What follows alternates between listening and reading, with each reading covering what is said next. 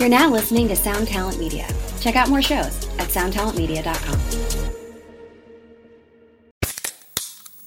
Hey, what's up, everyone? I'm Matt McGachy, the vocalist of Cryptopsy and the host of the Vox and Hops Metal Podcast, where I sit down with fellow metal musicians. We talk all about their lives and music while sharing killer craft beers. If you've ever wanted to sneak backstage and share a beer with one of your favorite musicians, well, Vox and Hops is the podcast for you. This week on the podcast, I had an amazing conversation with Morgan Lander and SJ Jones about Kitty Pig. There is this episode and over 450 other ones to help you enjoy life, metal, and craft beer. So what are you waiting for? It's time to become a Vox and Hops head. Cheers!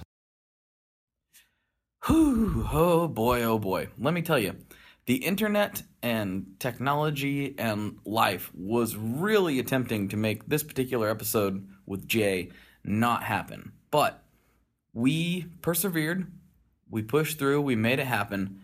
However, I must say, there is a little bit of crackly weirdness in the first 14 minutes or so uh, on Jay's side. Can't explain it, don't know why. But we cut, we come back. You'll hear us talk about why we were so insistent on making this episode a reality. It was absolutely bonkers trying to get this episode recorded. However, it's good, the conversation's fun, and Jay's a good dude. So, on with the show. friendship, family, commitment.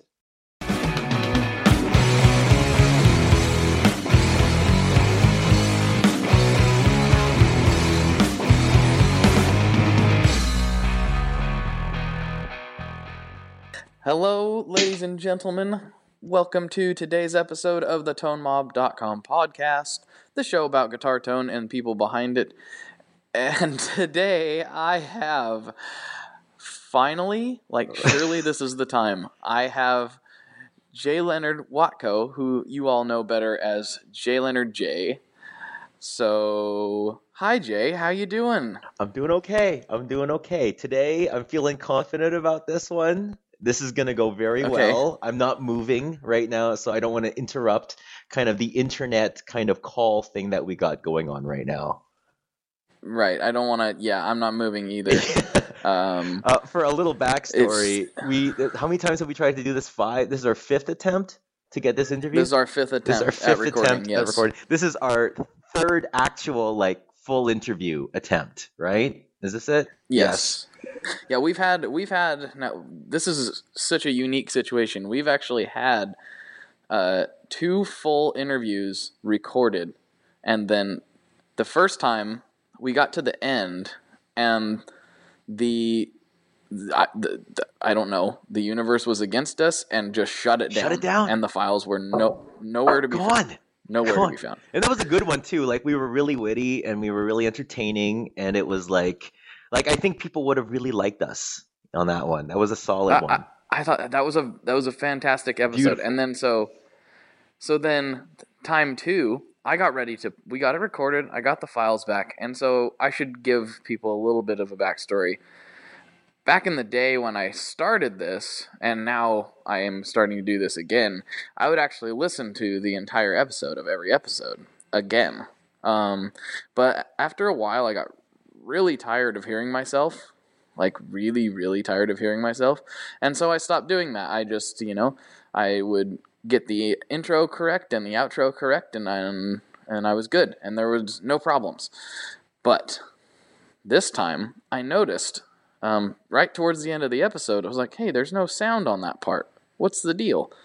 And um, this is like right like the like i'm editing it and i'm gonna post it like that day and i'm like oh there's no sound there and there wasn't. And I thought, well, I can edit that. And so I, I fixed it up, and then I went, I better scan back through this real quick. And there were gaps everywhere, gaps. and I have no idea no, why. it just couldn't handle like the intensity and awesomeness of actually what was conspiring during that interview. Right? Is that what happened? And That's so, true. I mean, it was pretty. It was pretty epic. you know I- there were some epic was some topics. like the first time, right? I think it was just I had my wallet stolen, right? And then I had to find my wallet, which actually worked out. I ended up uh, it was uh, these two girls from Australia ended up finding it, and I spent like the whole day drinking with them in a bar. So that actually worked out. the next time there was a fire, right? There was a fire where you were working. Yes, yes. Uh, where I was at, there was a there was a fire across yeah. the street, and everyone was kind of standing out there looking at it, and I was like, I don't know what's going on, Jay, but I probably need to go figure out what's on fire yeah, yeah. and uh, what I need to do about and it. And then we were. I didn't end up having to do anything, but it was a it was a weird situation. It was weird. So. Well, when there's a, like a fire like raging across the street, there like you know you kind of have to put a couple things on hold, right? That's just kind of that just goes without saying. I just wanted to make sure that I wasn't going to be on fire. exactly. That was really what and we were supposed to do it uh, at the at the Tacoma Guitar Festival, but we just I think we just got too busy with just being at the Tacoma Guitar Festival to actually even yeah, think about it. Yeah, there was just a lot was going just, It was too much, and I kind of was tied to the booth. And, yeah, you were. And whatever. See, it was good so. for me. I was I was kind of like floating and just like like purchasing. I was like just enjoying that moment for myself too. So it actually worked out. But this is the one I'm feeling I'm feeling kind of confident about. Like my confidence level's like a solid 83, but it's like a really Ooh, that's that's that's good, right? That's like an intense. It's a solid. It's not like a loose 83. It's like I'm. It's 83. It's like an 83 out of a thousand or no, no this is that's a hundred, man. It's it's a B. It's a, it's like it's a okay. B plus, man. I have a B plus uh, kind of like hope in this interview. gonna. I'm looking forward well, to. plus we got all kinds of. I'm looking forward to kind of telling the same stories again, so that and and then seeing like right. your well, response. let's get those out yeah, of the way. Exactly, because like you know, it, it's like every time I tell you the same story, like the excitement level kind of diminishes a little bit, right? so I'm gonna. I'm trying to like attack um, yeah. the same stories from like different angles, right? Just to keep it fresh for you. You know what I mean? Yes. Well, it seems every time you do it, you do it, you do have new. Some, there's a new there's angle a of the story that I didn't catch the first yeah, time. So well, yeah, let's start with your musical backstory. Okay. And and we'll get into the border story. The border story. yeah. We'll get into. Uh, well, then we'll get into Bill Finnegan and Bill Finnegan yeah, and all that stuff. That. And okay, all right, all right. So, um, mm-hmm. okay, how, do I, how did I usually start this? I start this with uh, when I was a kid right? I was a yep. kid, and yep. we had an aunt with a mixtape, right? And then the mixtape uh-huh. was like the perfect '90s mixtape. It had like you know the Milli Vanilli girl, you know it's true, and uh, I think there was some Janet Jackson, you know, and uh, and then the side A ended with Paula Abdul's "Forever Your Girl," which is still one of the greatest songs ever written, and then on side B was Peggy Sue by Buddy Holly, which was like the one kind of odd duckling in the whole tape. And Peggy Sue was like, that was my jam. I thought that song was just the bomb. And then when you actually see Colin J, or not Colin J, I'm thinking of Buddy Holly. You see Buddy Holly has like these big horn rim glasses. He just looked like the quintessential nerd. And that I had like big glasses, you know, I was like an awkward kid.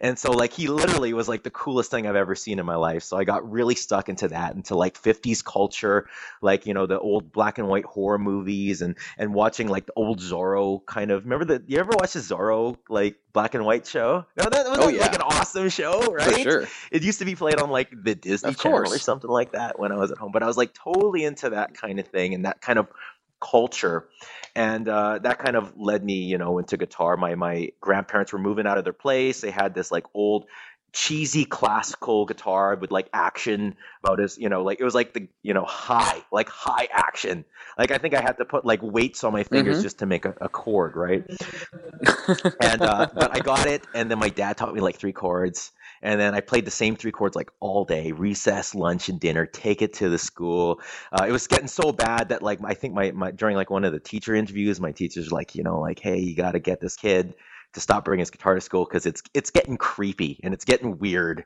and he's being not social. But it was bad. Keep on. I was horrible. I was like the I, I knew three chords and I it was like love somebody. I was playing that song and I just I milked it and but through that I learned all the Buddy Holly songs and that kind of what got me into the whole guitar kind of world right so i did guitar through high school and uh, you know uh, and played in a couple bands uh, we had some really awesome names uh, sinking to the top with one solid band name or batteries not included. You know these are like the really pro oh. the pro band names. But I, you know i thought i was a total rock star you know like we we had the like the high well, school yeah, kind of talent competitions and i'd i'd be the guy with like the like the native american like shirt with like the tassels and like the topaz and I had like a fedora and a pair of like like my dad my dad's the best cuz he actually like pennied up and got me like a pair of leather pants but yeah but like these were like yes. like you know early 2000s era leather pants so like that was around the time where like skater punk was really in so they were like baggy leather so it was pants. like le- like leather like leather pants by Jane yeah. It was like you know it was like a step away of having like cargo attachments to it. Like they were like bulky like nasty leather pants but they breathed well because they were so baggy. But that was it. I ended up going to college um, in a school in uh, the states uh, in boston called Berklee.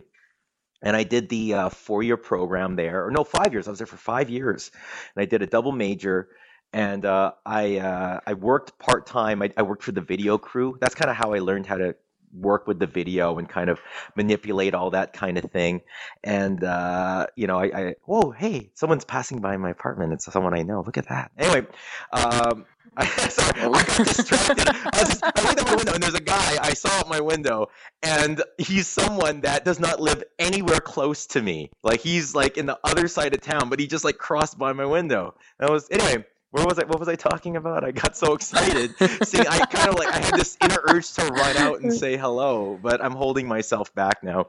Uh, oh yeah, so I was in college. I worked at Video Crew, and that's kind of where I, we kind of it was awesome because I got to see all these great kind of uh, performers and all these visiting artists, and uh, we got to film it and kind of learn how to do on on the fly editing and titles and all that stuff. And I also uh, worked part time um, uh, at this guitar store called Cambridge Music, which was like the perfect like Boston style like guitar store. We were all a bunch of jerks and we were all like jaded, but it was it was awesome. Uh, one of the guys, the guy who invented the Klon, uh, Bill was uh, he used to come by mm-hmm. all the mm-hmm. time, and I actually got my Klon from him. I you know like this was like before the Klon was like the Klon you know this is this is around the time right. like the Klon was just like a really really cool alternative to like the tube screamer it was like a more natural and more intense kind of tube screamer and then when you turned it up it was kind of like a treble booster it was like the coolest thing ever and so that's where i got my uh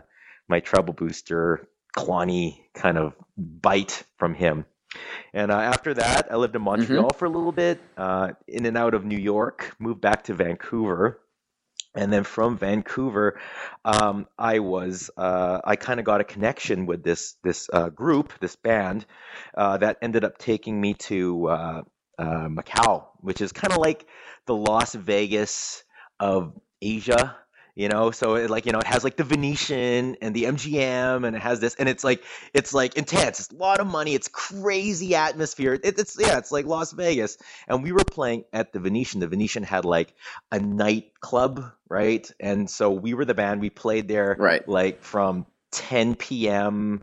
to gosh, like four in the morning or three in the morning, right? Depending on the day. And it was absolute chaos. It was a, a great time. You got to see like the craziest selection of people when you're like playing in, you know, a nightclub in the Venetian Hotel in Macau. Um, but uh, through there, I met up with this uh, pop singer from Hong Kong, of all places, named Sandy Lam. And uh, uh she kind of saw me playing. She thought, you know, she really liked my sound. So, you know, one day I go back home. I'm in Vancouver. I'm playing with a bunch of bands in Vancouver, doing recording stuff, and um, you know, uh, kind of get. And I get this phone call or no, it wasn't a phone call. It was an email, and it was like a sketchy email. It was like one of those emails that you immediately just delete. you know, like because it's like the email name that the email was signed for was like different than the name on the email address. You know what I mean?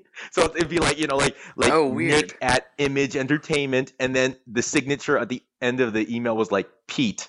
You know, you're like, oh, wait a minute, this is right. this is like some kind of scam where I end up getting kidnapped or something. But it was like, oh, we belong to, you know, Sandy Lam, and she's a pop singer in Hong Kong, and she's doing this worldwide tour, and she's doing this big DVD release on, uh, um, you know, and we want you to be a part of the video and the con- and the tour. So I was like, at first I was like, well, this is obviously just lies. This is obviously like, you know, because like the links, because right. you know, this was like Hong Kong is it's a little bit different how they do things in Hong Kong, and you have to mind there's like there are Cantonese sites and there's Cantonese things, so everything just seemed really just weird, and it didn't seem quite right. But you know, I was like, you know, I was like, hey, whatever, you know, it's I'm young, let's go do it, and you know, get there. So you know, they get my thing, and they you know they book my flights and everything like that, and I'm in the in the in the airport, you know, on the airplane, just thinking like, you know, this is it, man. I'm to walk out of this thing and I'm to get kidnapped and no one's ever to see me again. And then my parents are to have to come up with like a bunch of money.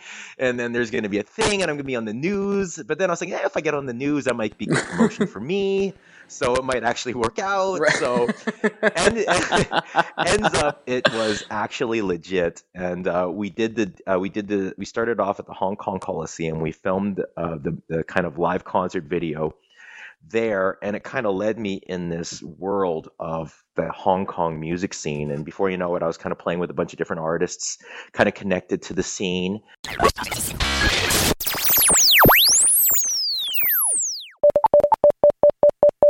Okay. Okay. This is uh this is getting ridiculous, Jay. This is yeah, this I'm, is nuts, man. This is a little crazy. Let's just this be is... let's just be honest with everyone and we're not going to sugarcoat it. Um our conversations are obviously too good for the internet it's because too good. It, it's too good. It just shut down again, and and now we're revisiting on Jay's third phone. On my um, third, yeah. We did one to, on the Samsung, and then we did one on the iPhone, and now mm-hmm. we're on a OnePlus One phone. So there you go. If this works, yeah that will be like the ultimate advertisement for the OnePlus One phone. I guess. I guess. I mean, I always just am using an iPhone, and it's it's fine. And I actually I just recorded one a little while ago, just earlier today, and it was there was no problems. It just really. This it is, was just is, exactly how it's supposed to be. This is see, this is a me thing then. See, this has to be a me thing. Maybe it's like a Canada thing because like you're in the U.S. and I'm in Canada, right? Maybe it's like a- I have I've wondered that before because everyone else has been in the U.S. I've honestly wondered if there's some sort of weird government conspiracy trying like, to keep me from speaking with Canadians. Yeah, maybe is is the wall that you're building kind of killing the, the phone frequencies? I'm not building it. Between, no. okay. All right. So wait. So what were we actually talking about when it all so, died? So right before it died, you were talking about the, your um your on-stage antics and how you were lowered in like an alien embryo sack oh, no, down I, to the I wasn't stage. lowered in. I did the walk. See, I was walking in, and then like there's like this big, there's like these pods kind of things, and I kind of show up on them, and I kind of like do a couple circles around, and then at the song ends, the stage descends, and I I like disappear from the view of the people. But oh. the dancers oh. come in the beginning of the show on these like green embryonic sacks that like that rise from the sky and lower onto the stage where they emerge like these amoeba like it's it's very artsy. You have to be right. an artist to understand it obviously. Oh i guess. Or something. You have to be something to get it. I don't know what you have to be.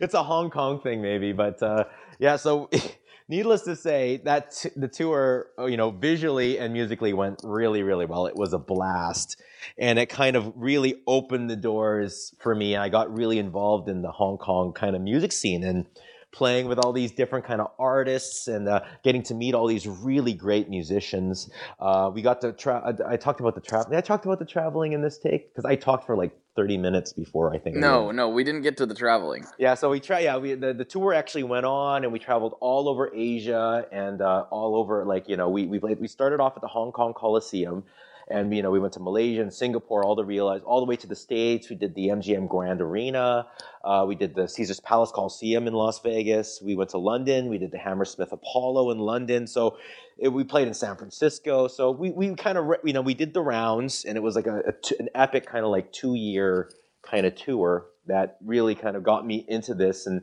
from there, I kind of met some artists and started kind of collaborating with different people. Uh, there's an artist there named Gene Kung, and uh, I did a lot of music for his uh, recent album, which seems to be doing really, really well, and uh, which has been great. And uh, yeah, so I've pretty much been kind of going between that and Vancouver, and I guess not too long ago, uh, Rufus Guitar Shop, which is a local shop in Vancouver, they were uh, kind of redoing their whole store, bringing in all these like boutique companies, high end stuff, really nice, like Collings guitars and like the really cool stuff. And they wanted a, a guy to do a couple demos. So I thought oh, it'd be kind of fun to test myself and see if I could actually pull that off and do that. Right. So mm-hmm. um, I did a couple of those videos and it really kind of worked out and it was great.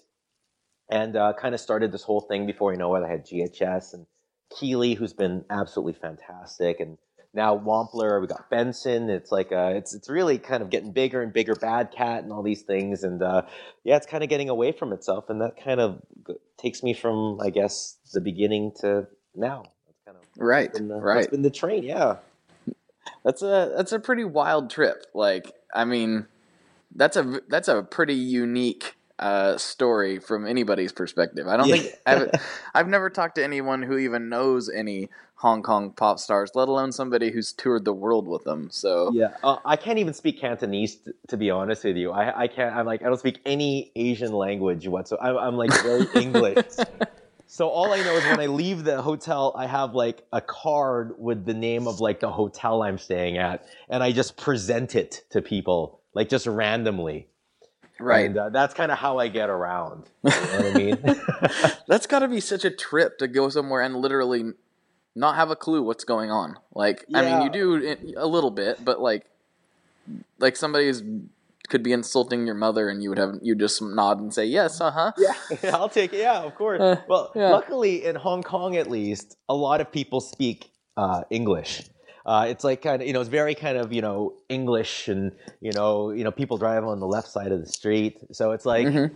it, the the culturally yeah, there's a lot of it's very very different than China. Hong Kong is its own kind of thing and it's very western and it's very kind of you know there's a lot of money there it's actually quite safe it's really great there but once mm-hmm. you get to china things get a little bit kind of weird and a little bit you know a little bit more nerve wracking like um uh, you, there's no Facebook, there's no YouTube in China. Uh, right. Uh, I remember when we used to play in the stadiums there, like it'd be full, and you could tell the people are digging it, but it's like relatively kind of quiet. And I remember, in, uh, and I looked out in the street, and I realized they were like kind of like army officials, or like these these cops or whatever they are, like kind of lining mm-hmm. the rows of the uh, the stadium, and they're like, you know, you guys can kind of dance and do your thing, but like you can't after a while they'll kind of tell you to calm down a little bit so it doesn't get wow. too yeah it's really it's weird and there's no toilet paper in the washrooms which is something i had to learn the hard way yeah you have to bring your oh, own toilet wow. paper and you have to bring your own hand sanitizer like to, to like to big public venues like a stadium stuff so that was like oh, a little weird. bit weird yeah that's yeah. a little bit it takes a little bit getting used to but that's why like if you ever have that like uh, friend from asia and he always seems to have kleenex in his like uh, his wallet or in the purse that's probably mm-hmm. it's because they're just the way it was, I guess. I don't know. Wow. That's a trip. So yeah, you mentioned things get a little scarier. You have quite yeah. a story regarding that. I, oh yeah. you, we have to get this story out to the people. We have yeah. to. Yeah. Well, okay. So in order to go to China, you need to have a special visa, right? So uh, the visa allows you to go to China two times right? So you can go in, you go out, you go in, you go out, you're done. You have to get a new visa. And to get the visa, it's like it's like a like a couple day process if you want to do it like the regular way. So you kind of have to go there, get your thing within like three days or something like that, pick it up, and then go. So anyway, uh, and the way you know if you use it up is like every time you enter, they put like a little check mark to show, okay, he used one, and you put check mark mm-hmm. to show to use two. So anyway, we're doing the tour, and of course it's, it's never like lit like you know you'll be in non you'll be not in China and you'll be in somewhere else. And you know I, I I'm my geography is like the worst. I don't know if I'm in China or if I'm in you know France. It's like all the same to me. It's like it's just really kind of blend because all I see is like airport hotel and like arena and they all kind of look exactly the same. Right. so like I, I evidently ended up the math worked out that I was in China twice already but they only there was only one check mark. I guess one of the guys forgot to put the check mark. So I actually entered like it was like Guangzhou or Shenzhen. I forgot what uh, place in China it was, but I went there with a passport that was full, and I couldn't go in. I had no active visa. So I go in there. I'm in the line, and I'm kind of like, you know, trying to, you know, get in, and all of a sudden, like, I can't go, and he's talking in Chinese. I have no, I can't speak, I can't speak Mandarin. I have no clue how Mandarin works. So they get, so they get in like it's an orange. The, yeah, yeah, I know, right? so they get in like the tour manager and like they're talking and I'm like I'm getting context clues of like what they're talking about while just like nervous everywhere like just not knowing exactly what is gonna happen. And like they're talking about like yeah he has no visa what's he gonna do? And like there was talk about me having to like sleep at the airport take the first flight to Beijing and have to go on this line and get this specialty thing and then fly back and then I'll have like an hour before the show and like no that's not gonna happen. Like never right. works that way right? So uh, eventually there was like some like quiet whispering and like things like going behind the scenes and somehow through like the luck of just something the the, the dragons or whatever I find a way. They they take me aside they take my passport and they start working the computer to make it work. I think they had to bring mm-hmm. in Steve Jobs to come in, do some like programming on the computer to make it work so that I would have like this like somewhat semblance of a visa. So I went in there and as a thank you, we got like, you know, the, the immigration officer or whatever that was kind of like really instrumental in helping it work we got him like tickets to the show. And was, he goes to the show. He's with his wife or his girlfriend. I don't know what it was, but it was like, you know, lights and dancing. And then like, oh, look at the, the pretty girls and the good looking guys. And then we take them backstage and oh my God, it's the stars and the, you know, sticker pictures and whatever. Everything's just fantastic. Everyone's in a great mood. We have a blast, you know, oh, big guitar hero. I'm like, yeah, and big handshake. We, we think everything's good. I go to sleep, you know, in the hotel. We wake up the next day to go back to Hong Kong I get out of the bus, and then the first thing I see when I leave the bus is this like official, the same guy. Only mm-hmm. he has like a couple other guys with him. And they kind of point at me like, you grab your stuff and come with me. Right. So I'm like looking at everybody, right? And I'm like really nervous, like, oh gosh, it's like, this is it. I'm going to be one of those guys that disappears in China. And all yeah. my friends are looking at me like, oh my God, he's going to be one of those guys that disappears in China, right? So I'm right. like grabbing my yeah, guitar. Like, I'm like, he was never doing, heard from again. yeah, never heard from again. I'm like, you know, I'm doing like the slow walk, you know, like the walk of shame to the group, and I disappear.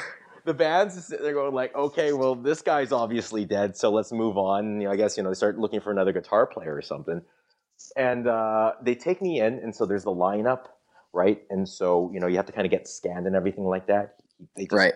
The guys take my bags and they take me, and I just walk past the line. It's like this huge line of people. I, I just walk past the line. I'm like, oh wow, this is okay, okay. And then they take me into this room, and up to this point, I'm still kind of going, okay, what's going to go on? Once I get into the room, it's like a deluxe room. I think it's like one of those rooms that like all the high end uh, whatever because there's food and there's like whiskey and there's like leather seats and it's like gorgeous and it's wonderful. And they go, stay here. And I'm like, okay. So I sit down and I mark myself up. Just you know, just rocking the dumplings, just rocking through the dumplings and just having oh, yeah. absolute yeah, of course, right? having a great time, you know. I'm sitting right and before you know it, they they come back, they present me with their uh, their passport, and the passport has like this new shiny visa for me so I can go back to China anytime I want. And then they have this package, and I open up the package, and it's a training uniform for, I guess, the Chinese police or the immigration, whatever in right. my size. So now I have this like training outfit. So I'm like, what the hell's that? I put it on. We're taking pictures. We're having a blast. Because at that point, I realized they're not going to murder me. So I'm like really happy. And they were like super friendly, like the nicest people the nicest people you ever meet in your life. Like you really, and then you know they they escort me to like the my my seat. I'm in this beautiful seat. I'm having a great time, and I'm you know I'm talking to the um you know talking to the music director, and the music director is like you know only you can go to China with an invalid passport and just come out smelling like roses because it was yeah no kidding surreal kind of uh, you know traveling experiences ever. But yeah, that that's that's kind of China in a nutshell, I guess. oh man, that that story doesn't really. I've heard it that you know three times now, and it still brings a smile to my face. Like it's just like that is so nuts. I know. I think about it. It's like one of those stories, like you know, like when you become a grandpa and you tell the same stories over and over and over again. That's mm-hmm. going to be my story that I'm just going to tell over and over and over again because oh, it, it never course. gets well, old. that's just, that's a good one. That's a good one yeah, to have. It's a good icebreaker, I guess. You know what I mean? yeah, for sure, for sure. So, well, since this is a gear podcast, maybe we should yes. try to talk about gear a little bit. A little bit about the gear. Okay, all right, bring it yeah. on. Bring it on. Yes. So we got lots to talk about. We've talked about gear quite a bit between the two of us at the at this point. Um, but what? Let's let's let's do something that I've not asked you. There okay. we go. Well, this is yeah. weird. I don't I don't feel comfortable all of a sudden. Oh. Right. No, no, no. Bring get, it on. Bring it on. Get, I'm ready. Get, get I'm cozy. Ready. You're, you'll be I'm fine. Cozy. You'll be fine. Okay. All now, right. This is not this is not a fair question because I would I myself would barely know how to answer this, but I'm going to do it anyway. I'm not a fair man. Oh. Uh, so, what is your favorite pedal that you've played to date? Oh, Doesn't matter favorite? what kind it is. Oh my god. Uh, geez. Okay, see, you just kind of like threw me right out there, eh? Well, right. there's pedals that have been with me through thick and thin, like that mm-hmm. I've had for generations and years and years and years and years. Like my uh, one of the first presents I ever got uh, from uh, um, uh, guitar related was a Proco Rat, like one of those old uh, ones with the weird chip that seems to be important, right? I have one of those, yeah. and I've had that forever. And the other one is this wah wah pedal, um, the the Vox wah wah pedal, you mm-hmm. know, um, that I got in the same Christmas. It was like the best Christmas ever, and um, that's been with me since day one. It's been gutted. Like uh, there was a very famous uh, wah wah pedal company called Teese. I think it's called Teese, and they had like a model of wah that was awesome, but it had all these knobs, and I don't like knobs. They kind of frighten me. Mm-hmm. So um, I I uh, I kind of picked all my favorite settings on it, and then I just hard like found the resistor that was the right value or the capacitor that was the right value, and just hot wired it, and then moved the whole guts into that Vox wah. But that that wah and those Proco that Proco Rat has been with me since like the beginning, and it still finds its way on the board. But I don't know pedals in terms of actual pedals. Does do like amps count as pedals? Like does that? Well, does that... I have a amp that I that I turn into a pedal, but you know, uh, but yeah, go, you you have a unique situation going on, so yeah, tell them about that. But well, I don't know, like in terms, well, in terms of amps, uh, I, I, think uh, I, I I don't actually, I'm not much of a pedal guy. I like which is weird because I review a lot of pedals. and maybe I, I, just lost like 14,000 subscribers. So I'll be at negative 14,000 subscribers after this. Oh, uh, yeah, Jay, we're going to need to send you to send those back now. Yeah, we need to uh, send know. those. Uh, yeah. Um, so, uh, but no, uh, it, it, ended up, uh, it, uh, what do you call it? I love pedals. They go, go in and out, but I, am actually more of an amp hound. I love guitar amps. I just, I'm mm-hmm. addicted to them. And I always, I'm, I'm, always reading about, you know how people go on, they're reading about, okay, what's the tube screamer I'm gonna get? Like, yeah. what's the variation? i will be on there going like, hey, what's the like the Bassman blonde, the blonde Bassman clone that I want, or do I want? Mm-hmm. So um, I really like like one of the best amps I ever ever heard was uh, an amp by 65 amps called uh, the Little Elvis. Have you ever played one okay. of those? No, but oh, I've seen them. I know what you're talking about. It's so good. It's like oh, it's it's it's like Christmas in a box. And like when you play it, like like sprinkles and candy canes just come right out of the speaker. It is oh, absolutely gorgeous. It has a boost function, which is completely useless, and the trems and eh, whatever. It's you know whatever. I love trem, but it's okay. But the yeah. like the actual tone, is just oh, unbelievable. And it, it is one of those amps though that you can't. I don't like to use overdrives with it. Like it doesn't really work with a Klon or a tube scream or anything like that because mm-hmm. everything is voiced just right. It's definitely one of those plug and play kind of amps. If anything, maybe I'd use like a treble booster with it if I wanted to kind of take it to the next level or something particularly transparent like a like a super hard on or something like that. You know what I mean? Right. But that that in terms of just like you know um, if i just want to just have a, a, cable and put it into an amp that that's right as of right now seems to be the one that i really really really uh, seem to relate to the but, 65 uh, amps little elvis exactly right.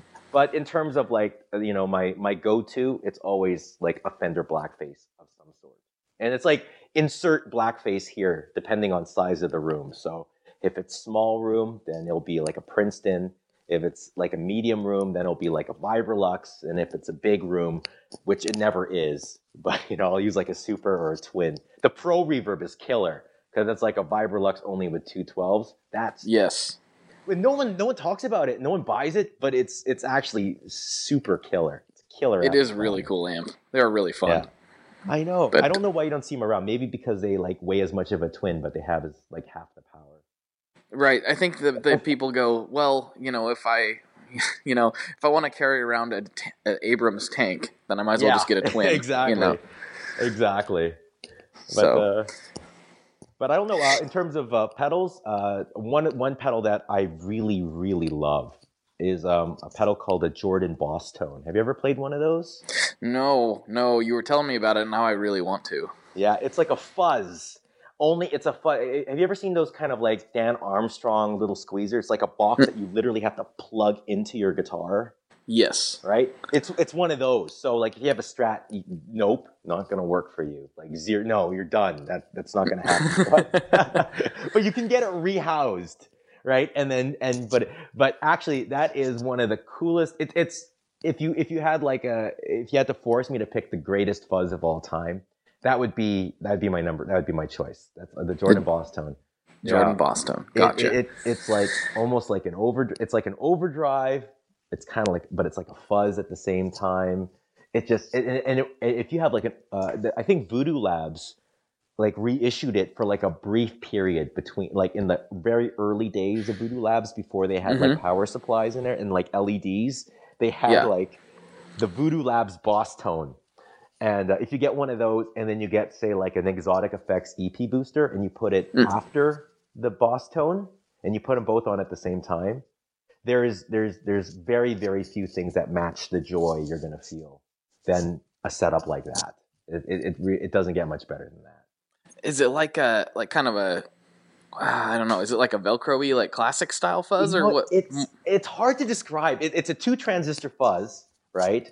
Mm-hmm. Um, it's and it's like it's with an NPN and a PNP transistor, so it's like it's kind of weird. They don't match, but right. um, it it's you know what? It's almost like it. It kind of reminds me of kind of a, a, fuzzier version of a Colorsound overdriver. So it's it's more mm. like a, it's mm. almost like an overdriver in a way, and uh, I think that's what I like about it. The Colorsound overdriver is another one of those like all time best pedals of all time.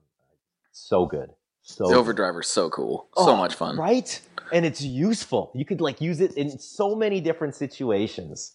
That's another one. Like I it, it, like I don't know. Like I would take that over a tube screamer. Put it that way in my rig. I I think I would too. Ninety nine percent of the time. So actually, put that with the sixty five amps little Elvis. Oh my gosh, you got something right there. See now I'm getting excited from where I am. That's what I want to try. but it does have a little bit of that over because it's very tight. It's a tight fuzz, but it's not Velcro-y. It's tight without being. So it has a very tight onset of attack, but a, yeah. a, a um, not the longest sustain, but enough sustain so you really feel it. Not not Velcro at all. Um, and a very thick, a very nice harmonic content. It's a lot of high end um, on the upper scale. So you, you kind of do lose a lot of the bass when you play it. Right. but it's great, especially when you're like playing in a band and you you need that solo sound. It's it's just the best. And it cleans up in a nice way too. It doesn't clean up like a fuzz face. It cleans up so that you get this clean tone that sounds like you're playing through like a Colorsound overdriver, which is awesome. And then you roll okay. it up and then you get havoc and like that's you can't beat that. Can't yeah. Beat oh yeah. I like that. Um, mm, mm. I'm excited. I gotta, I gotta, I gotta find one. I need to oh. find one, or ha- or have somebody build me one, or something.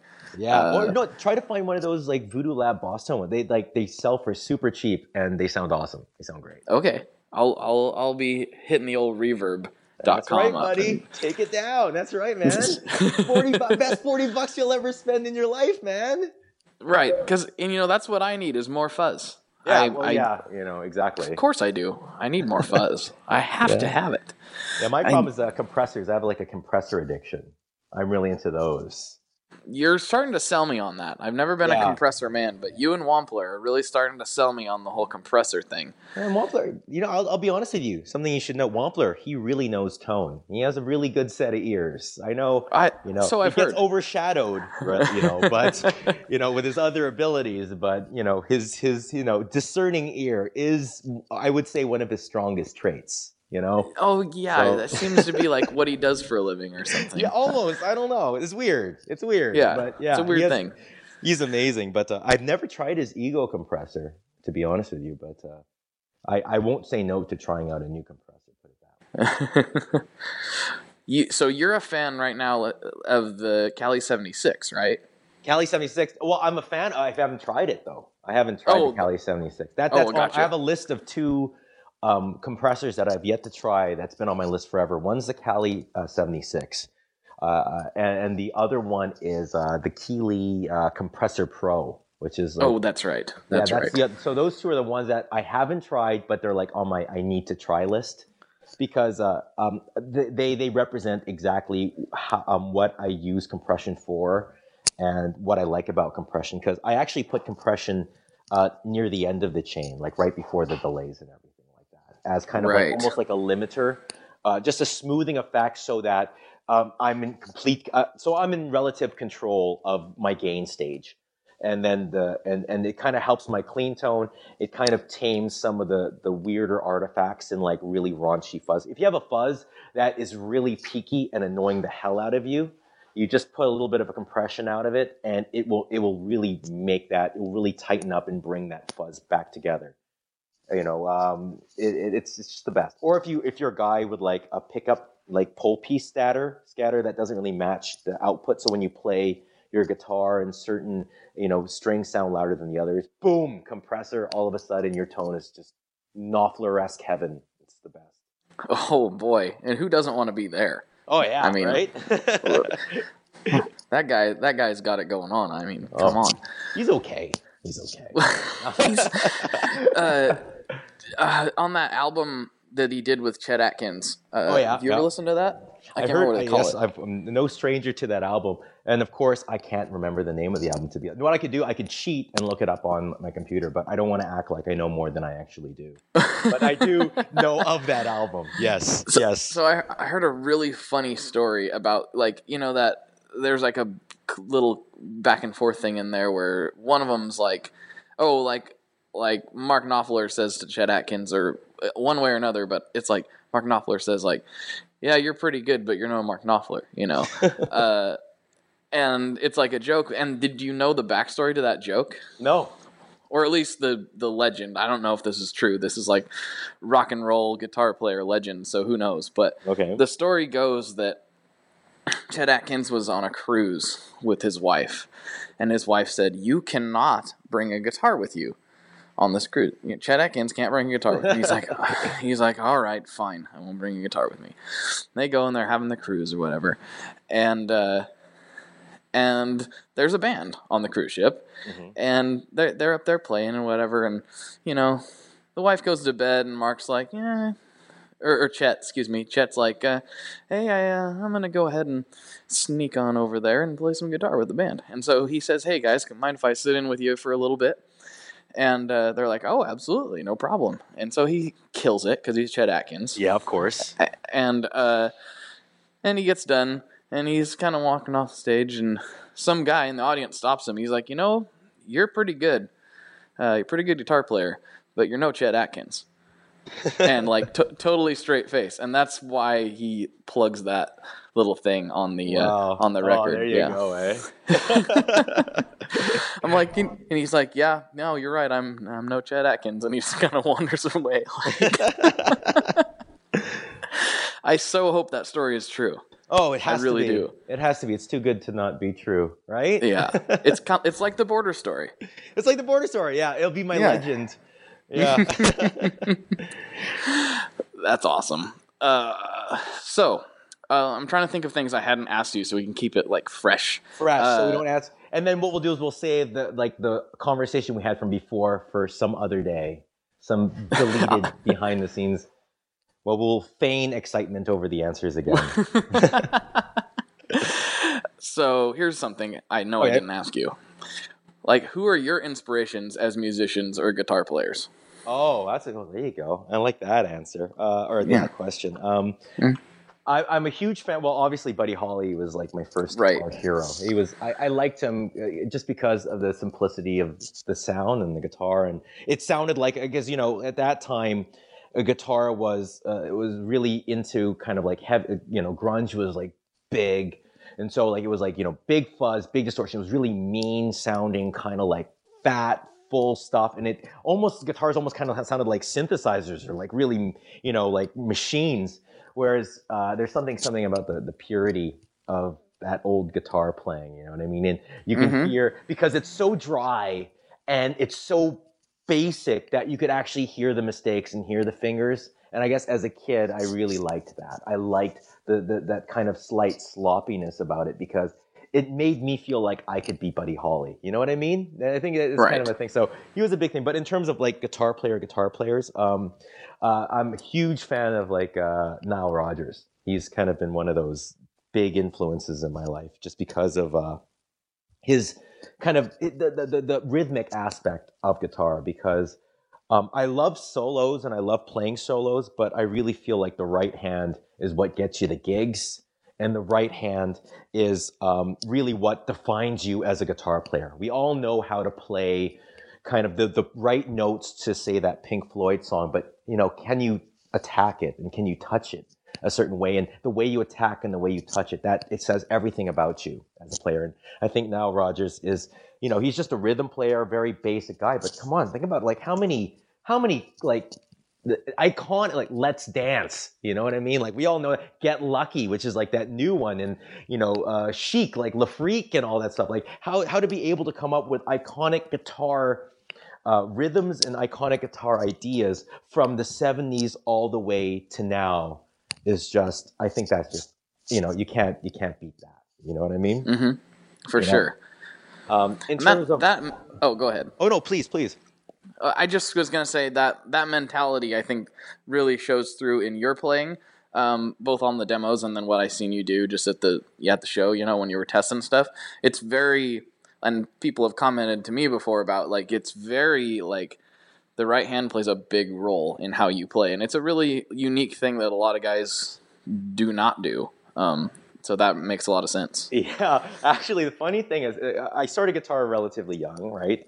And um, when I first played, it was chord books, right? My dad had a chord book, and I remember um, it was actually like one of those like Hal Leonard, like black and white kind of things. And mm-hmm. my mom played piano, and I was working on my chords because they had the chords on top of the notes. And I was like, "Hey, mom, like, can you play the notes and I could play the chords so we could play together?" And my mom said, "Well, you know, you could actually play the notes on the guitar," and that was actually like a game changer for me. Like, you could actually play the notes one at right. a time. Because like if you listen to the Peggy Sue solo, he's just strumming chords, right? Mm-hmm. So it was like, what? You can play one note at it. This is not. This is this is chaos. This is absolute right. chaos.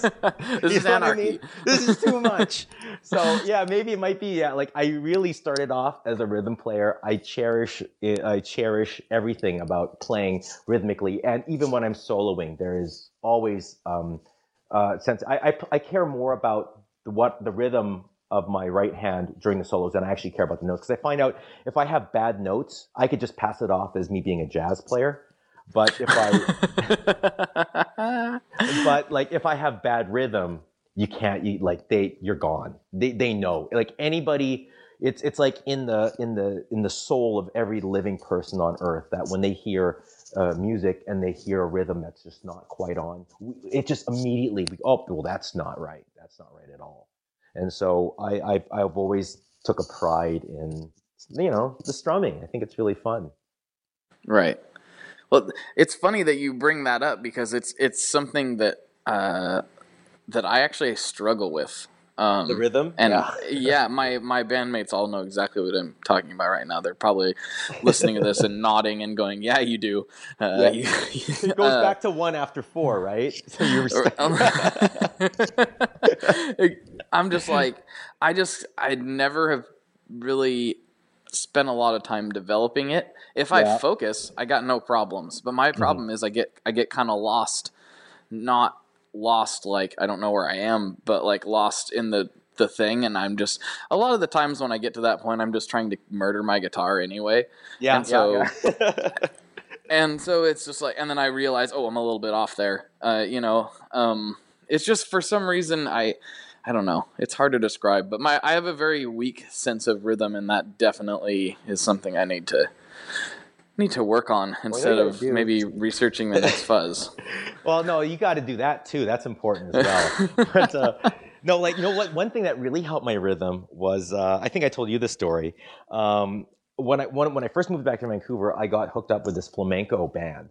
Oh, that's um, right. And we had to we had to do like we had to go like to the Zihuatanejo Guitar Festival, and we had to play all these things. And I got the call, and I was green, and they go, "Hey man, I heard that you're the new guitar player in town. I need a I need a flamenco player. Uh, do you have do you play?" And of course, like uh, you never say no. You never like I've never. That's like the worst thing you possibly can do. You say yes. You say always say yes. So mm-hmm. um, I uh, so I said yes, obviously, right? Not knowing what I was getting myself into.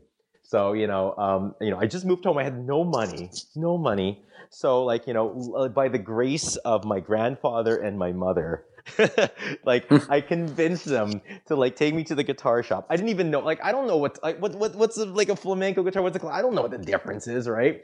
So I go in there. Right. I'm looking for flamenco guitar. You know, you know. And, and, I don't know. And then you know they they got me one. I got like a you know it's like a whatever like a Japanese Takamine thing, right? Which I still have to this day.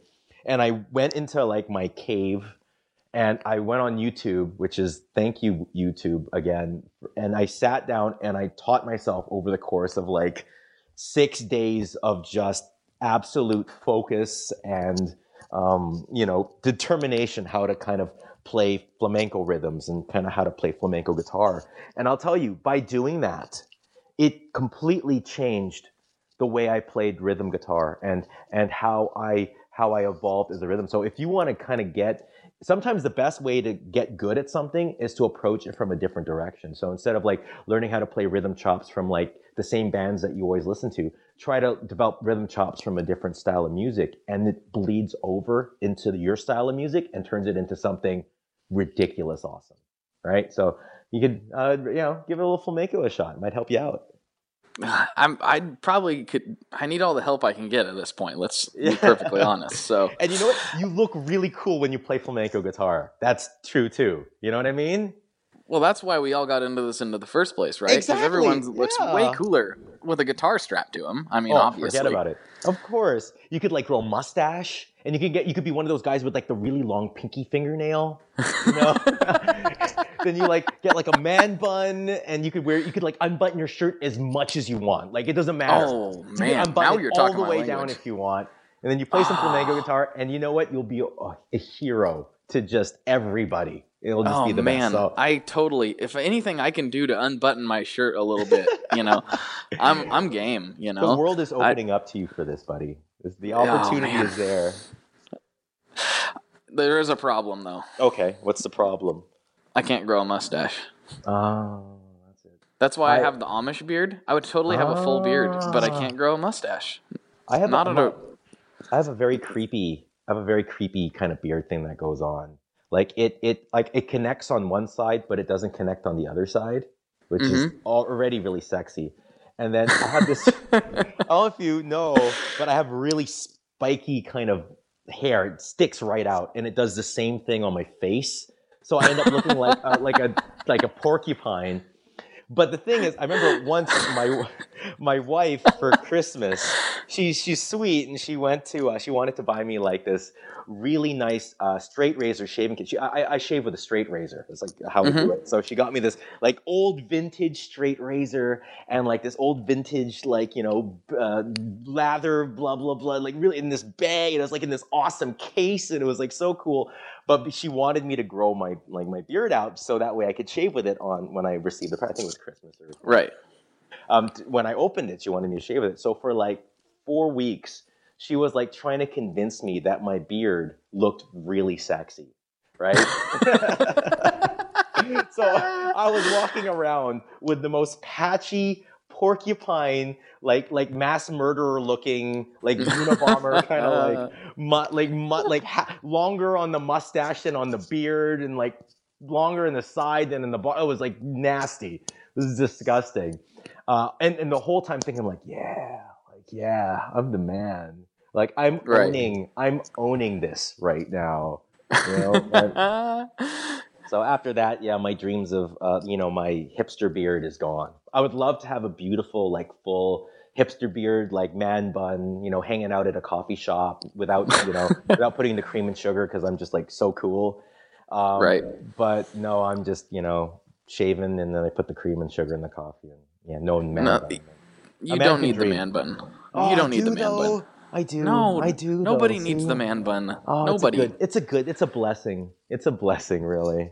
The yeah. man bun is? Oh, it's it's wonderful. Man bun's fantastic. Everything's no. fantastic. Yeah. No, no, not everything's fantastic. No. man bun's not fantastic. yeah, man. You know what? I know what it is. I think it's like um I like to be like a product of my time because I always think, you know, when like I think it was like when we were uh, I, was, getting married and we were looking at different outfits and they get to wear this. Mm-hmm. They keep saying the word timeless, right? I keep thinking right. like when my parents were getting married, I bet you like all the dresses and suits are like, oh man, well this is a timeless look. Right. and then you look at them now and they have like their Jheri curl and like you know, like the giant lapels with the, the, like the baby blue frill. No, it's not. Nothing is timeless. You know, it ages unless it's like ancient Egypt the style is going to change, especially in a like a you know big you know the, the way econ- uh, not the economy but uh, the way the society's like where we like to move things forward and progress at a fast rate. So i like to kind of look at pictures of myself in like 2002 and go well that's that's 2002 jay that is very much so what jay looks like in 2002 and then yeah oh, i hear that. very much so 1997 jay you know what i mean? And be so that way when I look at a picture, I can always kind of shrug at myself and think about how silly I was. You know. I think I got to a point. I don't know what point that was. Maybe I don't know. Maybe six years ago, where yeah. I just I got to a point where I was kind of like, oh yeah, this is the new thing that people do, and so I guess I'll wear that, and this is the new thing that people. I got to a point and I just froze. Yeah. like I, I like I don't change anything. Like, uh, as soon as I, I always wanted to grow a beard, and as soon as it kind of like magically like happened, was yeah, like it, it it took a long time. It wasn't until like a year ago. Then all of a sudden, my wife was like, "Hey, uh, you know what? You could probably keep that." Like it would just been a random couple weeks where I hadn't shaved just by chance. Yeah. And it was like I was like, "Hey, this actually isn't terrible." Yeah, like, yeah. so that's probably like the newest development. Other than that, like I'm just like where's my flannel? Where's my yeah. jeans? And uh, good old you know, dependables. It's either, yeah, uh, I don't. I just don't stray. I'm not that exciting, I guess. Yeah. Well, I know there is something like when you put on like a nice suit, or like do you have like this is my nice jacket, and when you put on your nice jacket or your nice suit, you're walking around and you just feel like you like you own the universe. Do you ever have that like that feeling? You know. I have that feeling uh, in two, two, in two, yeah, two things. Is one is when I got my nice uh, Pendleton wool uh, on. You know, I love me my Pendleton shirts. Yeah. Um, that and then the other two is yeah when I step on a big muff. That's oh, that's yeah, the other one. exactly. Oh man, I remember the first day uh, when I got my like my first Telecaster, and I remember like getting that thing and like putting it on a chair right? And I was in my bed and I would just lie in the bed and just stare at that Telecaster like all yes. night. Like I wouldn't sleep. And I was just looking at it like, that is so awesome. Like I'm I'm gonna be like Albert Collins, you know, like yeah. I'm so cool with this Telecaster. And then when you put on the tele, you know, you kind of get you look at your old guitar, you're like, oh, you're nothing to me anymore. And then you kind of you kind of like looking in in the mirror, and you're like, oh no no, the strap's too low. No, no, the strap a little higher. Yeah. No, it's yeah, too there it is. Lower, yeah. you know. It, oh, yes. A, but you know, if you know, and people that go, no, man, I just care about the tone and I care about blah blah blah blah. But yeah, no, like there is there is a, there is something to having something that looks really cool, like a cool looking app, because uh, or like a oh, really yeah. cool pedal, you know. But when we talking about Caroline effects, right, where they had mm-hmm. one with the symbols and they had one where it was written out and everyone yes. said the symbol one sounded better than the one that had the words written on it, right? Because there's a perception, right? right? It's it, it's confidence. It's like the, the magic beans, you know what I mean, or the, things. But uh, you know, whatever means it takes, you know, to make it work. That that's the way you got to do it. Absolutely, absolutely. I mean, I love. I mean, I, the way something sounds is is super important to me, obviously. But I want it to I want it to look cool too. And if if it's got some ugly graphic on it, I'm going to be less inclined to want to a buy it and then b play it even after I own it. Did you have like, you ever gotten rid of something uh, that was awesome because of something like superficial, like in terms of your gear? Um. Well, I don't really get rid of stuff, so. Oh, you don't get rid of stuff. I, Yeah, I got rid of. I've got rid of one guitar, and yeah, that was a mistake. I don't know. I don't really. I, I I'm not I I'm I won't say that I never will sell anything because at some point I'm either going to have to sell something or move, um, yeah. and that would be that would be a little ridiculous. So. Uh, wait for the great Tone Mob gear sale where it, sells is. off the whole collection. Sale, sale, uh, sale. um, but no, oh. I really haven't gotten get gotten rid of anything because of something superficial. I've not bought things because of superficial reasons. I can say uh, that, but I've okay, not gotten yep. rid of anything. So yeah, they're, they're like say you're between two things, and you you notice that one thing. Oh man, it has a green LED. That's cool. You're like, oh, I'm gonna go for the green LED one. Like you've done that right. before? Yeah, I, have done that. So what I did, and I, actually now I kind of kick myself about it because it was a good price and it was a sweet guitar. Um, but it was a 19 I think it was a 1963 Gretsch Tennessean. Oh wow! Um, and I it sounded amazing. It played amazing.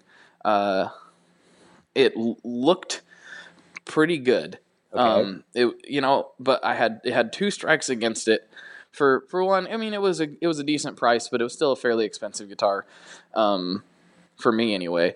And so the, the two strikes of it were I had nothing but like warm woody colored guitars. Mm-hmm. Like I had like a you know like a cherry Les Paul and then a sunburst Les Paul and uh, you know everything was either burst or or a wood color. And this was a wood color like a walnut, I think. Mm-hmm. I think that was the color.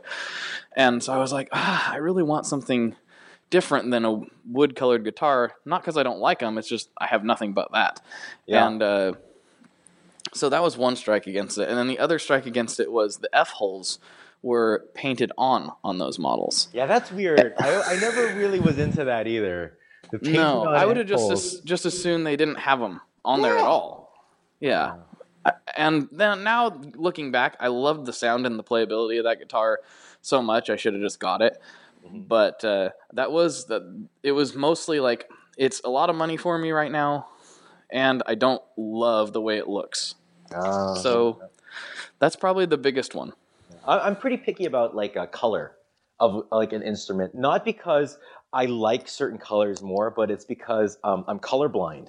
So like I, I don't I, I don't know like when I dress myself, I like have to like get a color wheel and like I have all my clothes. I know exactly what color it is when I buy it, mm-hmm. and I have to like match and do like it's like a matching game you know, and it's like a lot of stress for me, just like oh, living. Oh wow! And and like they just trying to get things so so it works, so you know I don't look like a clown when I like go to a gig and everything like that. I my my old style was like I'd dress up like with a lot of colors and just hope that it matched. Like, you know, it was, like during like, right. like, you know, you get like a pair of Jordans that would have like green and like red and yellow and purple and whatever. And then you could wear what I felt like I could wear whatever I wanted. And then it would just match the shoes and I'd be fine. Evidently it doesn't work out that way. That's not really no, how it works out. Yeah.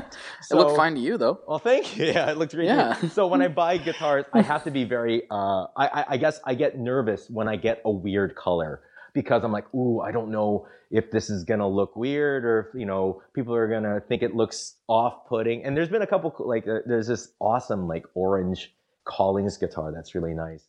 But I'm like orange, ooh, what? How do you match orange? Like I don't even really understand what orange really is. Like the, I know the right. concept, I know the concept of orange, you know, but I don't really get orange, right? So it kind of right. makes me a little bit nervous. Now if I had, you know, if if if money was no issue, oh, that guitar would totally be in my collection. Right? just sitting right. there, just being wonderful and orange.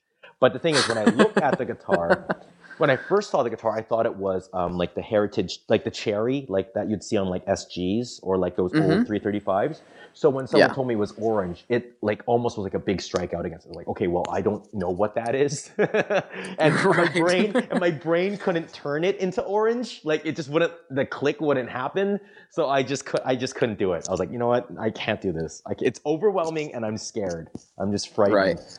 Yeah. So. Well, whatever method you're using to select color for guitar, you're doing a really good job because I've heard many people uh, when I talk about you or your demos or that you're coming on the show, they're like, "Oh, his blue Telecaster is gorgeous." Oh, I'm yeah. like, "Oh yeah, it is. It really I, is." Uh, I love that blue Telecaster. Um, for years and years, like when I was, uh, uh, I, I, had this 1968 blonde Telly with a Bigsby on it. It has the maple cap neck uh, mm-hmm. And that I think you've seen it in a couple videos. I do use it quite a bit. The only reason why I don't use it in more videos is just because the neck pickup is that brass, that old school brass neck pickup, which mm-hmm. is I, I, actually prefer it to the modern nickel silver uh, neck pickup covers. But it's such a specific sound that I didn't want to cloud people's opinion of the tone of the instrument uh, because uh, with with the, the brass pickup because it, gotcha. It, you know what I mean? We're, we all know mm-hmm. what modern telly neck pickups are, and most people don't know what brass pickups sound like. So it's better to go with nickel silver. So I'm more true to the the pedal, right? For for the of course. So that's why I use the blue. But I had this yellow guitar. It was like awesome. It was like this beautiful, beautiful guitar. Um, and I, I played it constantly, and it was my it was the only guitar I really owned, and it was my it was like my baby, my baby baby. And um, I once had to play a show at um, was it the MGM or was it Bellagio. It was one of those hotels in uh, Las Vegas, one of those big stage kind of like arena y, like lots of people, and it was like a thing. And it was this big artist showcase. So there were like six, seven artists flying in, and the band pretty much we go in there and we play. Uh, they, we have our sheet music and uh, we get one rehearsal and then we do the show. So it's it's you know you have to know your parts and you have to be on top of it. You got to be a good reader. You got to be right. You know you have to get you have to have your stuff together. So um, I had to bring uh, an, uh, my electric and my acoustic. I have this like Martin 0018, which is like the best acoustic ever made. And um, I, I, had that, and I had my uh, my Fender. And when I showed up in Las Vegas, the Fender was there, but the Martin was gone. It was nowhere to be seen. And uh, they ended up, they found it. It was in uh, San Francisco. Uh, and but I wasn't able to get it until after I got back from the two the show. So that was so they ended up renting me this Taylor, and the Taylor was set up for slide guitar, right? Oh, jeez. So I had to like we like af- after hours trying to go to a hardware store, filing down the nut. Like it was the most stressful experience. I was like devastated at the time. Like I think, oh, my Martin's gone. I was like heartbroken, like almost in tears. And so when I got home, uh, you know, uh, we, you know, my wife's just, well, you know, you, you, you got to get a new guitar, babe. You can't take that 68 anymore because that guitar is rare. And also, it's like it's had so many fret dresses or, or refrets that I'm almost mm-hmm. like almost right at the point where I'm running out of maple cap on the on the fretboard. So oh, it's wow. like you gotta you gotta you know I'm very like ham fisted, so you got to get another guitar, and that kind of led me to the Blue Telly. The Blue Telly is pretty much my 1960. It's a custom shop, and it's pretty much my 1968 Telly. Um, it has the maple cap neck. It has the the old uh, like an alder body, and it's it's great. Um, I switched the, the control panel backwards so I have really easy access to the volume, which is something mm-hmm. I do mm-hmm. on all my guitars. I put uh, Gibson SG um, knobs on it so that way I can see the number where I'm at, which is really oh, great. Right. I, I, I, like doing that because I like to know vision, especially when you're uh, playing a show and your amp's in a different room.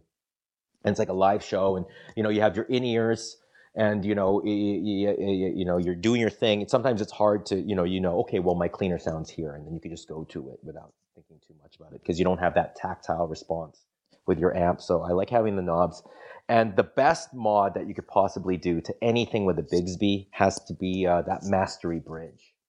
Oh yeah. Which was uh which i i uh, heard about um i don't, I don't even know how i heard about it but uh, god when you put that on I, I i can't talk to anybody that owns a Jazzmaster or a Jaguar or a Mustang or a Bigsby telly without saying like you have to get this bridge. It, cha- it changed my whole perception of Bigsby guitars and my whole perception of what the limitations and pros and cons of it is. And now it's like it's on everything and it's the best. It's just it's amazing.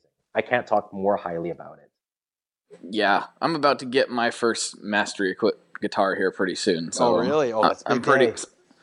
I'm I'm excited to to be trying it out. Uh, it'll be in a little while. Oh, I'm so excited. Yeah. So and, it'll be uh, rad. Yeah and it was Lake Placid Blue just because uh, when I was a kid, uh, I used to take guitar shops and the, uh, lessons in a guitar shop. And the guitar shop, actually, it's funny. The the lessons where I used to take my guitar when I was a kid is actually Rufus, which is the place I ended up doing demos for, which is funny. But oh, nice, they, nice. They had a Lake Placid Blue Telecaster like on the display when I was uh, a student there, and I remember using having it was like hanging up on the wall, and I would stand there and just pine over the Lake Placid Blue. It was like my dream guitar.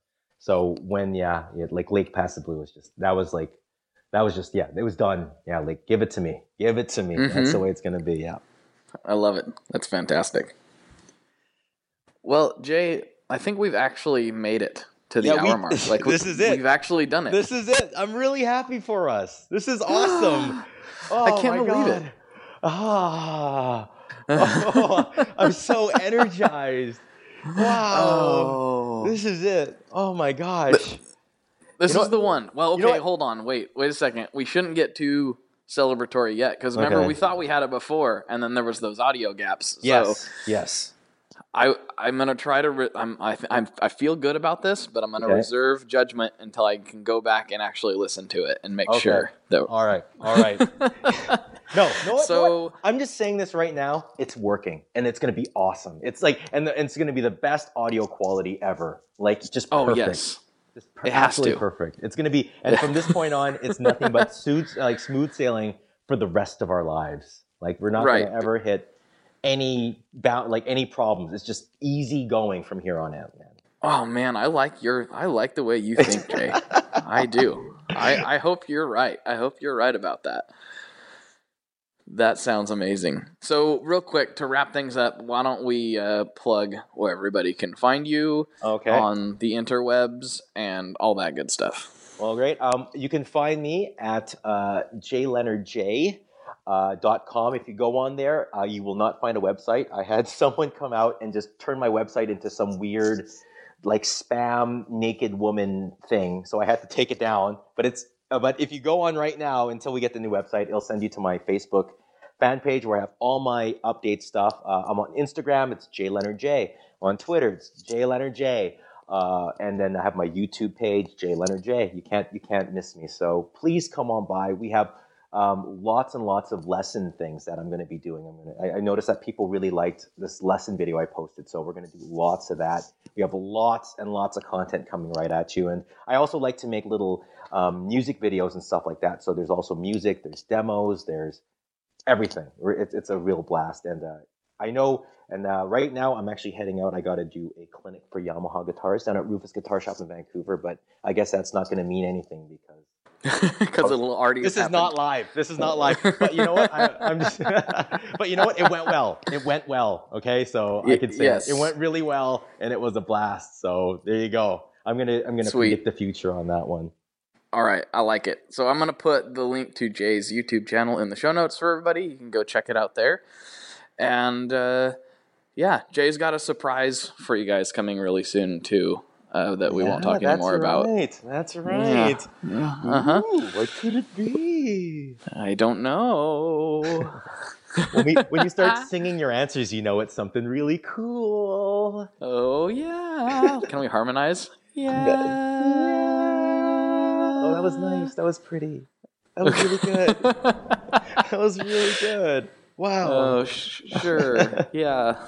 That sounds like what my kindergarten teacher would have said if I like, you know, was like missed the kickball or something. Oh, that's oh, okay. That was really it. good. You did it. Yay. It's the trying. Participation trophy. Yeah.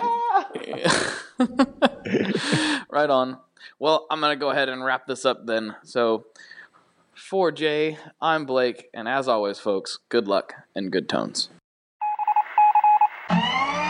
There we have it. Oh, it worked. I'm so happy. I can't believe it finally worked. Fifth time's a charm, right? That's how things go.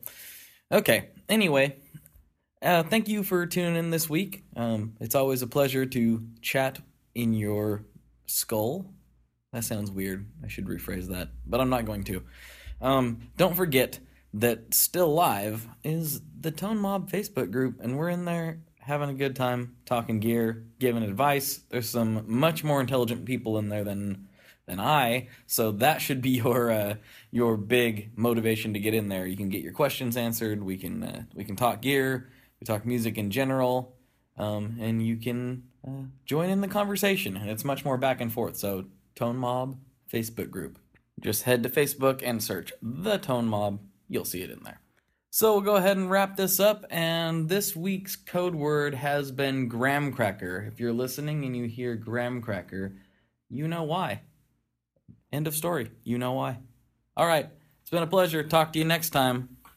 Don't forget to join the group and have a good week. One last thing before we totally sign off here. I just want to remind you that if you do any shopping at Stringjoy, that's Stringjoy guitar strings made in Nashville, that will help me out as well.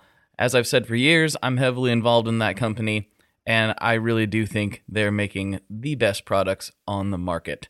So if you would like to try custom strings, go to tonemob.com slash stringjoy and check them out today. I seriously, seriously, seriously love what the team down there is doing. I help them out with all kinds of things. And by you supporting them, you are also supporting me as well. And hey, you need some strings, so why not get some custom strings just for your guitar and playing style?